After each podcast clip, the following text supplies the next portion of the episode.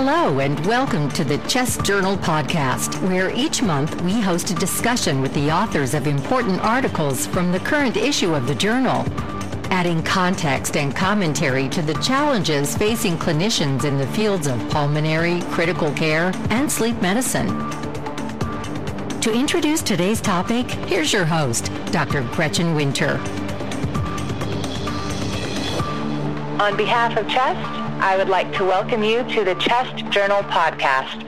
My name is Dr. Gretchen Winter, and I am your Chest podcast moderator. Thank you all for joining us today for what will be a great discussion on standardized management of hypoxic respiratory failure and ARDS. We are very fortunate to have Dr. Ken Parhar and Dr. Brian Fuller as our guests today.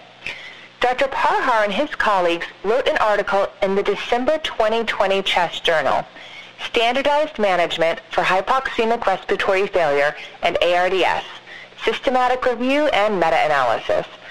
Dr. Parhar is an intensivist and clinical assistant professor in the Department of Critical Care Medicine at the University of Calgary. He leads the extracorporeal life support program and is also the medical director for the cardiovascular intensive care unit at the Foothills Medical Center. Dr. Fuller wrote the accompanying editorial, Help for Adherence to Lung Protective Ventilation, for those who accept it. Dr. Fuller is an associate professor of critical care medicine and emergency medicine at Washington University in St. Louis.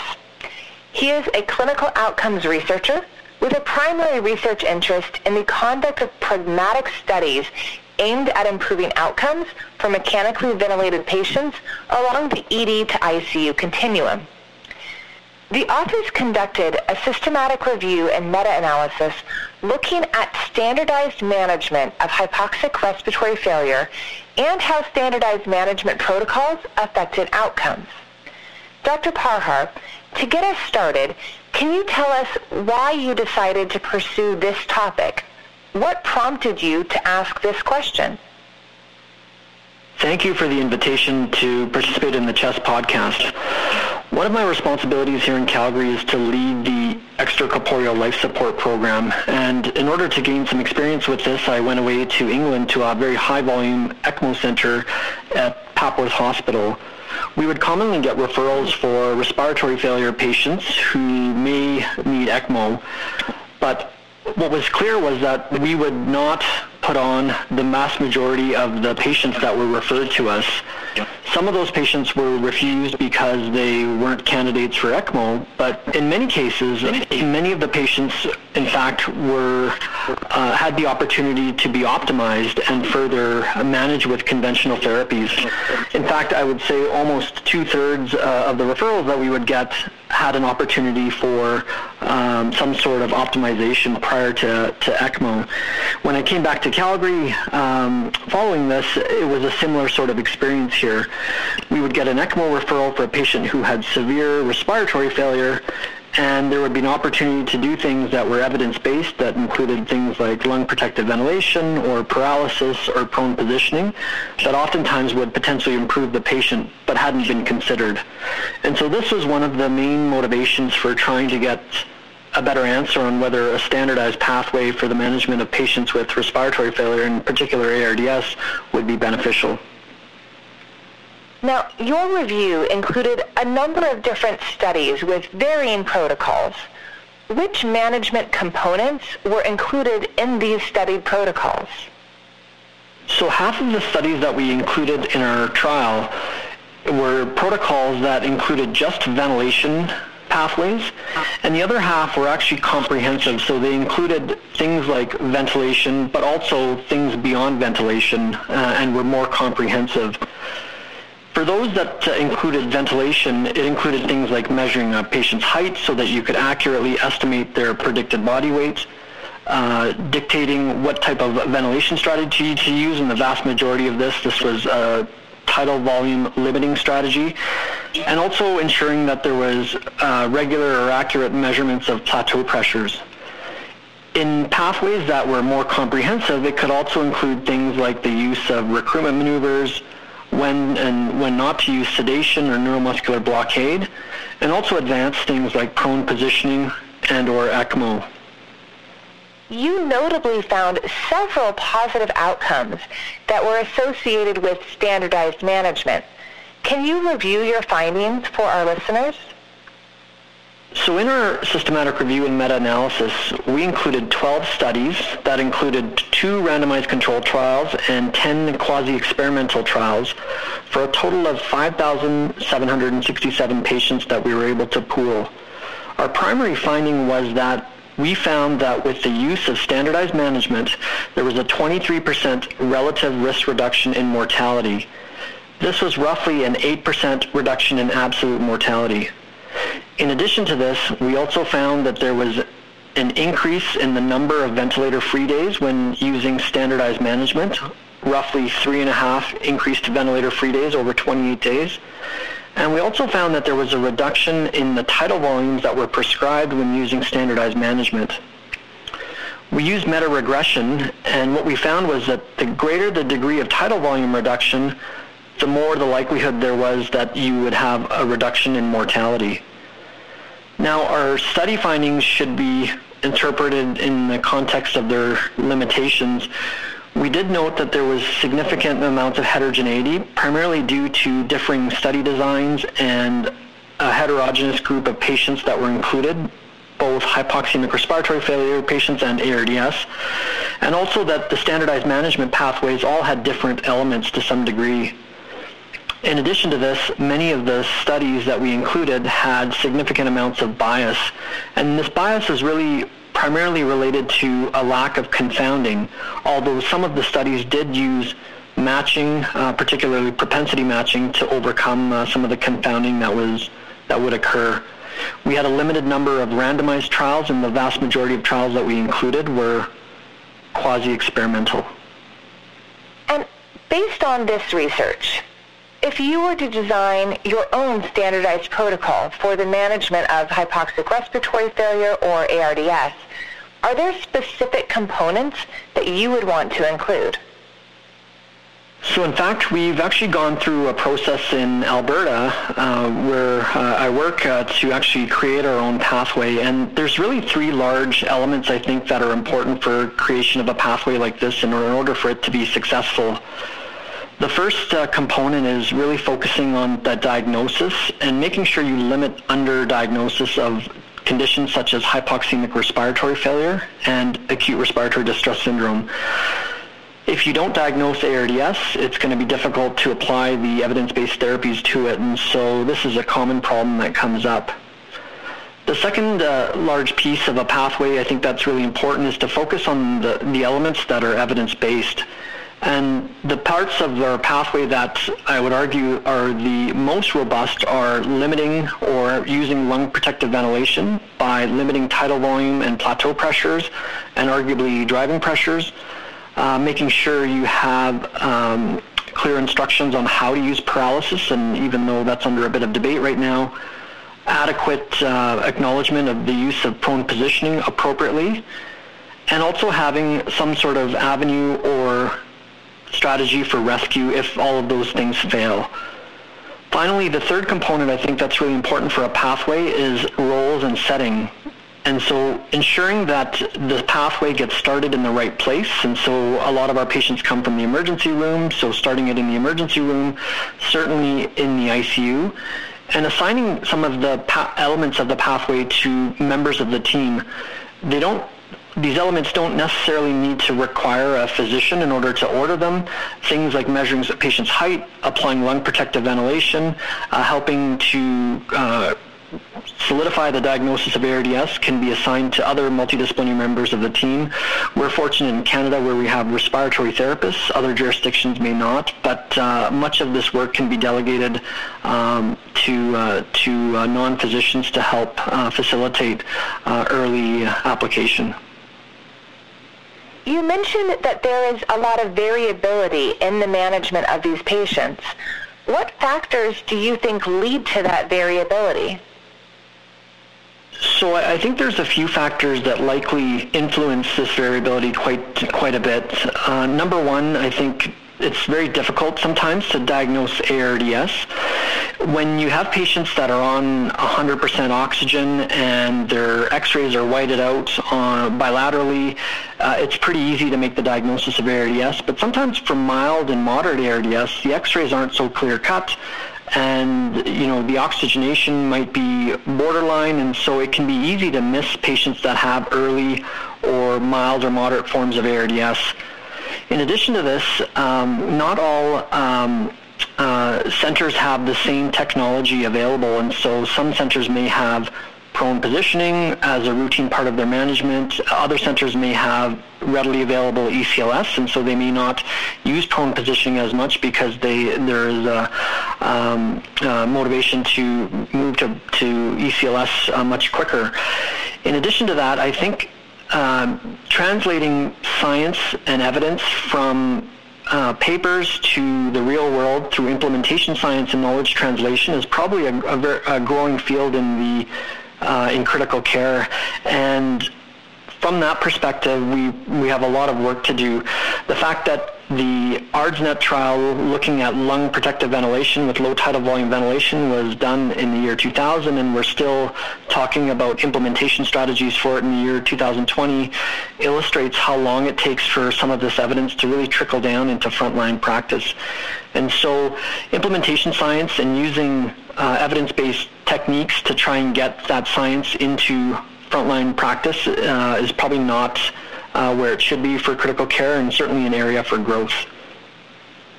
Dr. Fuller, in your editorial, you wrote about how ARDS is overtly under-recognized and that under-recognition is accompanied by less optimal ventilator management that leads to an increased risk of death. What factors do you think contribute to this under-recognition and the management problems? That's a great question, um, and thank you for having me. It's it's nice to be on the to be invited for the uh, for this Chest podcast, and congratulations to Dr. Parhar and his colleagues for a really methodologically sound and, and really well done systematic review and meta-analysis. I think it adds it, it fills in some gaps in the in the research. It's really nice. Um, so thanks again. But um, so to get to your question, so ARDS is it's not recognized, it's under-recognized, it's, it's really frequently. So it may be 50% of the time, depending on the study that you read. Uh, multiple studies show this, um, including, you know, several where the clinical recognition of ARDS may be as low as 25%, 30%, so really overtly under-recognized in, in some studies. Um, I think it's really important because recognition of ARDS really is tethered to you know practices that improve outcome. It leads to lower tidal volume typically. It leads to higher PEEP. It leads to greater use of beneficial non-ventilator strategies to improve outcomes, such as neuromuscular blockade use, prone positioning. Multiple studies have really shown this. I think that's even more important when considering that multiple studies show an increased risk of death when lung protection is not adhered to in ARDS. So just recognizing it and tethering that recognition to therapy is beneficial. And then, as Dr. Parhar alluded to earlier, I think that when you recognize that ARDS is present and you really optimize the ventilator, it may avoid some unnecessary interventions um, that the patient really doesn't need, such as ECMO when it's not warranted. Clearly, ECMO saves certain patients' lives, but it should be reserved for those that either have life-threatening hypoxemia or life-threatening ventilator-associated lung injury that you just can't handle otherwise. Um, factors that really contribute to the under-recognition, I, I think it's I think it's really polyfactorial. I think some of it's probably organizational, where if you have a lower physician to um, patient ratio, aka the, the, the physician has too many patients to take care of, probably going to lead to a higher cognitive load on the physician that she or, she or he is just too taxed mentally to sort of flip the switch and, and recognize ARDS. I think there is some clinician-centered stuff also, where if, there if someone has an overt risk factors for ARDS, they grossly aspirated or had a massive inhalation injury from a fire, they're probably going to get ARDS recognized. But if they don't have an obvious risk factor, Um, it's going to lead to under recognition. Um, I also think there's knowledge deficits that really persist to this day. Um, that needs to get sort of overcome with education and, implementation initiatives. And um, I think some other clinician-centered stuff is maybe sometimes we lack the, we don't have the willingness to relinquish a little control over the ventilator, and I, which doesn't empower our respiratory therapists to recognize that ARDS is there and have really great suggestions on the management for for how they how we should employ the management of these of these patients also. And then, similar to what Dr. Parhar also said, also I think there's some patient-centered stuff as well. You know, if, if is not severe, um, there's a greater chance it's not going to be recognized. And then if the patient's obese and their chest x-ray is a little bit more challenging to interpret, that can uh, make the leap to that ARDS diagnosis a little less also. Um, with respect to what you asked about the, the management problems, um, I don't think it's all necessarily tethered to recognition of ARDS clinically. I think it's probably more complicated than that, and an area really ripe for knowledge translation. And again, not to, to be an echo chamber for Dr. Parhar again, but I, I, I totally agree that this is great great area for dissemination, dissemination and implementation type research. Um, but I do think that the public really deserves a return on investment here. Since non-adherence, it's, it's poor, but it really saves lives. So I think DNI research is a really attractive avenue, in my opinion. You also mentioned in your editorial that some people believe protocols, quote, enforce mediocrity.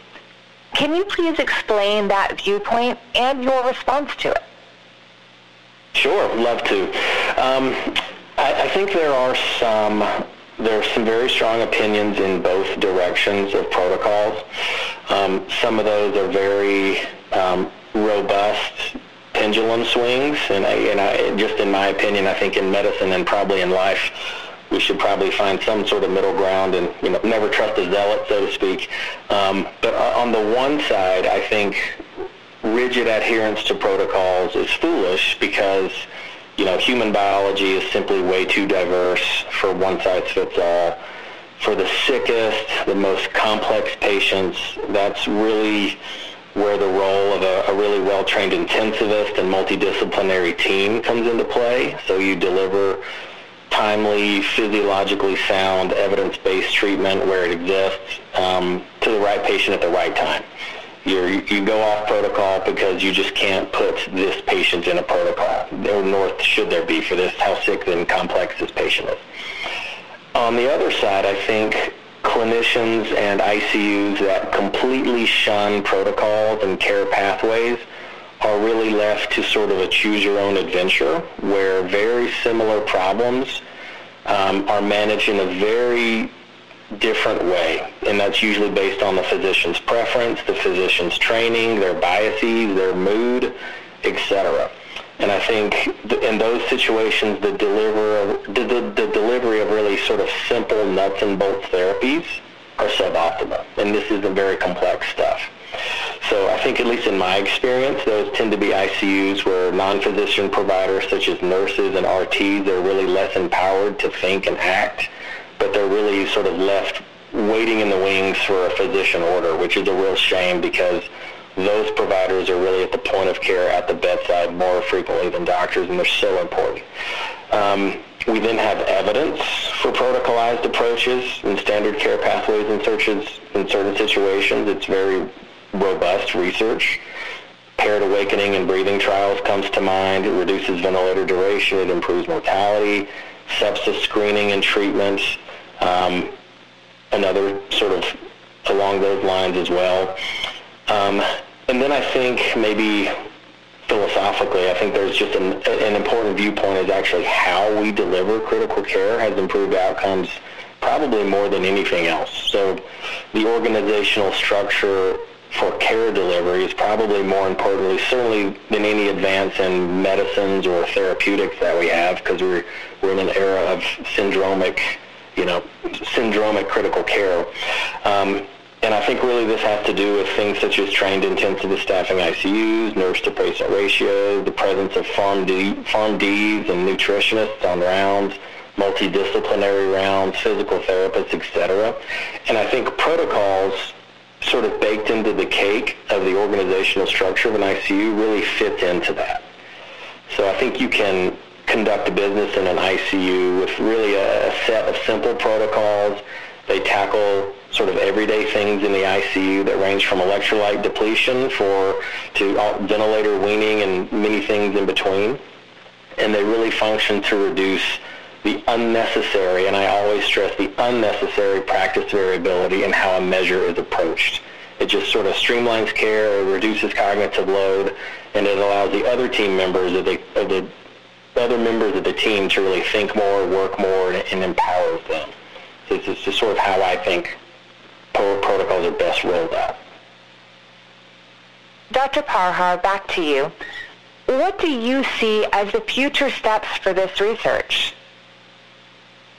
Yeah, great question, and uh, I completely agree with Dr. Fuller that we need to basically create pathways that are easy to use and, uh, and adopt. And so we're actually focusing on that uh, right now, and I, I think probably one of the challenges of guidelines and uh, all of the evidence that we see coming down the pipes is it can be very difficult uh, to digest and contextualize a lot of that evidence for your own local work environment. And so in Alberta, what we've done is we've created or modified some of the pathways that have already been published uh, that uh, you'll find in the systematic review and tailor those to our own local uh, work environment based on the type of expertise that we have, the type of hospitals, and also uh, some of the local factors such as the availability of respiratory therapists and nurses uh, with uh, what's uh, uh, what they're allowed to do within their their practice um, patterns. And based on that, in fact, we're rolling out a pathway that we piloted at um, one of our ICUs to all 17 ICUs in Alberta uh, across the province over the next uh, 18 months. And I think this is probably um, uh, important for any healthcare jurisdiction to try and adopt some sort of baseline pathway uh, these types of patients because, again, I completely agree with Dr. Fuller that the idea of a pathway is not to limit um, uh, a clinician's ability to deal with unique scenarios, but in fact to limit the unnecessary variability that may be associated with a bad outcome. So making sure that heights are universally measured, uh, ensuring that any patient that has hypoxemic respiratory failure or ARDS gets appropriate uh, tidal volumes and has plateau pressures measured, and doing all of those simple things to uh, to make sure that um, those are uh, standards of care, not things that should be ordered, thought about, and requested on a case-by-case basis. And with that, it allows, uh, I think, clinicians to open up um, uh, their bandwidth and spend it on sort of some of the the intricacies and the more challenging cases and not waste uh, waste bandwidth uh, ordering what should be really standard practice for, for many patients. Um, I also fully agree that uh, ARDS uh, in particular is probably overdue for the development of some sort of pathway that can be marketed. And, uh, you know, I think when you look at things like the Surviving Sepsis campaign or the ABCDEF bundle, which for those of us in the critical care world are pretty uh, easy to recognize, um, uh, and we all know immediately what uh, what everyone is talking about. ARDS doesn't have a similar uh, type of pathway or brand. And I think given uh, the amount of time uh, that we spend on ARDS patients, in addition to the fact that these patients also are very sick and have a high rate of mortality, it's probably important going forward for us to develop uh, or make the leap now from uh, primary evidence and guidelines, which we have an abundance of, um, to uh, to basically frontline implementation science-based uh, clinical practice that can be translated uh, uh, directly to, to clinicians at, at, the in the front lines. And that's not an easy thing to do, um, and really requires champions in every jurisdiction. But is something I think we should we should try and aspire to.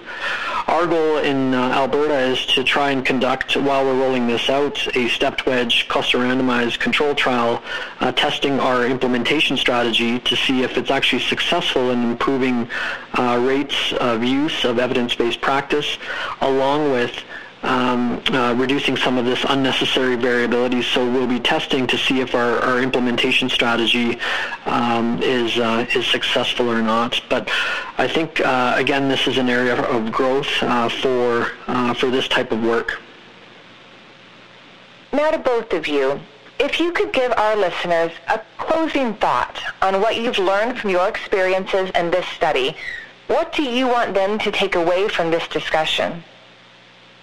I think from from my experiences, um, you know, certainly uh, uh, I, I, probably don't provide necessarily the completely unique insights here. Um, but from my experiences, I think that collaboration with non-physician providers um, routinely clinically is extremely important um, because it one, you'll learn a lot. You'll just be a better doctor and take better care of patients um, if you if you collaborate and listen to your nurses and your respiratory therapists.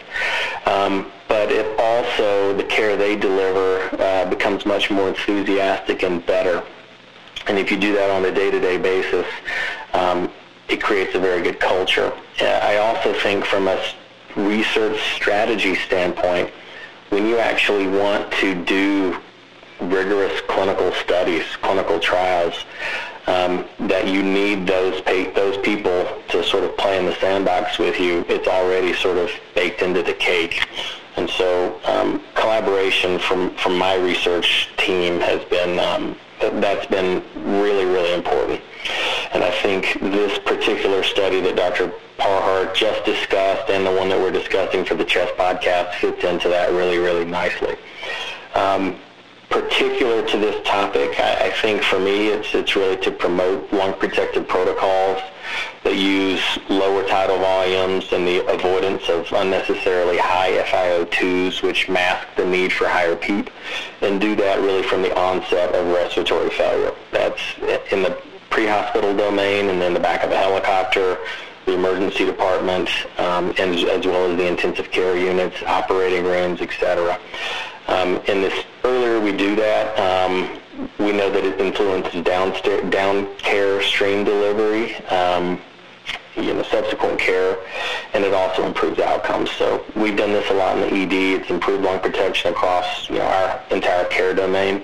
And I think the um, the current study that Dr. Parhar and colleagues did is, is really great. I think it collates the literature in that respect really nicely, and I'm looking forward to the next bit of research that they that they published. It's really great stuff. And Dr. Parhar? I would agree with all the comments that Dr. Fuller uh, made, and I guess my uh, the only thing that I would add to uh, his closing thoughts uh, from my end would be is I think the one thing that I've learned from the systematic review is that having a plan, um, whether it's even if it's a simple one, is better than having no plan. And so, in our systematic review, it didn't matter, um, you know, how you constructed the pathways, but they all seem to have some sort of benefit. So I think for if you're working in a jurisdiction where you don't have a pathway for hypoxemic respiratory failure or ARDS, you know, again, um, like Dr. Fuller mentioned, uh, you know, if you have the ability, create a multidisciplinary team. Uh, there's great guidelines out there. Other people have uh, have uh, pathways that you can look up uh, that are all sum- summarized in the systematic review, and come up with something that works in your healthcare jurisdiction, and then be ready to iteratively refine it as time goes on, but at least you've got some sort of uh, plan to uh, uh, to backstop you because these patients are sick.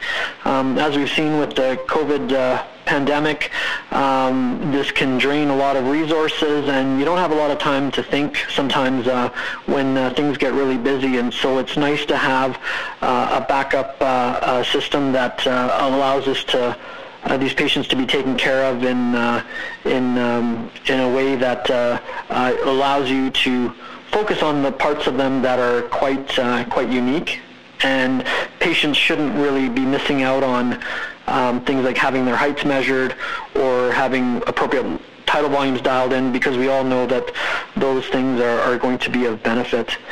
There's just too much science, I think, coming down the pipes um, now on all different aspects of critical care for us to be able to digest and synthesize things ourselves in, in every aspect of critical care. And uh, I'm passionate about hypoxemic respiratory failure and ARDS uh, and I'm able to do this or help uh, some of my colleagues here locally, and then I rely on my colleagues in other areas like neurocritical care and cardiac arrest or other things to help me out in, in, in those things. So. Uh, I think the use of pathways and having plans for patients, especially with these types of syndromes where the risks are so high, is really important uh, uh, to elevate everyone's care. I'd like to thank Dr. Parhar and Dr. Fuller for sharing their time and their expertise with us today in this great conversation. And a big thank you to our Chest community for joining us.